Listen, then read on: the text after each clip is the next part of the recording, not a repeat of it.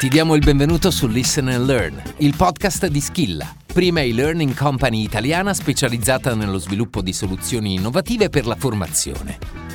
Questa seconda puntata la dedichiamo a come fare formazione obbligatoria in e-learning. Buon ascolto e ti aspettiamo su skilla.com.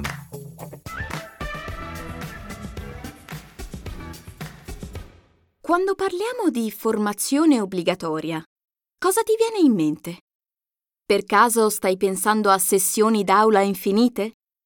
Oppure pensi a lezioni e-learning pesanti e interminabili? Ricordi ancora un insopportabile pulsante avanti da dover cliccare in continuazione per poter proseguire? Non sarebbe ora di cambiare? Il carattere obbligatorio della formazione spesso distoglie l'attenzione e ci porta a pensare ad una formazione focalizzata sui freddi contenuti di una normativa. Inoltre, negli ultimi anni vi è la tendenza da parte del legislatore di definire anche i requisiti della formazione come l'indice dei contenuti, la durata, le modalità di fruizione e certificazione. Il risultato?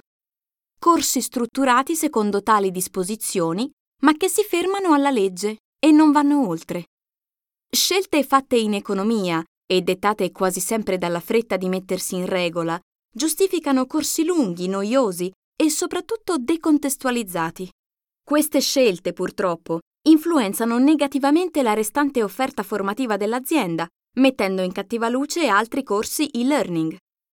Il termine obbligatorio dovrebbe invece farci pensare all'importanza dei contenuti formativi e le scelte in questo senso dovrebbero essere dettati da requisiti quali efficacia e qualità.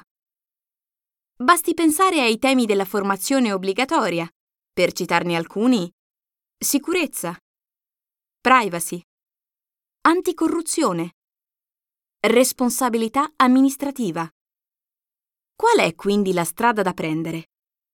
Per prima cosa bisogna motivare le persone e spiegare loro l'importanza dei temi trattati.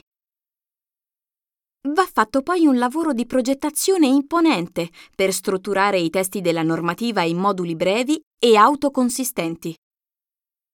Il percorso deve essere vissuto per fasi. Al termine di ognuna si raggiunge un obiettivo.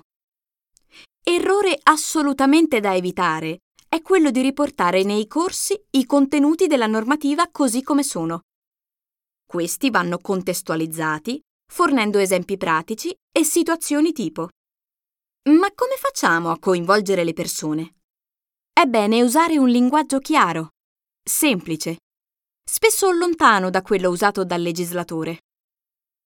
E per mantenere sempre alta l'attenzione, variamo i ritmi della formazione usando linguaggi diversi e, perché no, alterniamo i contenuti del legislatore con la formazione comportamentale. E se la normativa non cambia? Tutto questo lavoro sarà stato inutile? Il corso va rifatto da zero? Assolutamente no! Il fatto di aver articolato i corsi in più moduli ci permetterà un lavoro di aggiornamento mirato alle sole parti che sono state modificate. Ok, ma vi starete chiedendo, ma tutto questo lavoro vale per la certificazione? Certamente sì, Grazie alle piattaforme LMS, gli ambienti dove solitamente vengono erogati i corsi di formazione e-learning, è possibile tracciare le attività utente, obbligare ad una fruizione lineare dei contenuti, inserire quiz di valutazione. Non dimenticate che una scelta non esclude l'altra. L'aula non scompare, anzi, riveste un nuovo significato. Si focalizzerà su temi differenti e sarà indirizzata su specifici target. I contenuti dell'aula verteranno su dimostrazioni pratiche, contenuti strettamente tecnici, tematiche delicate, simulazioni. Perché aspettare?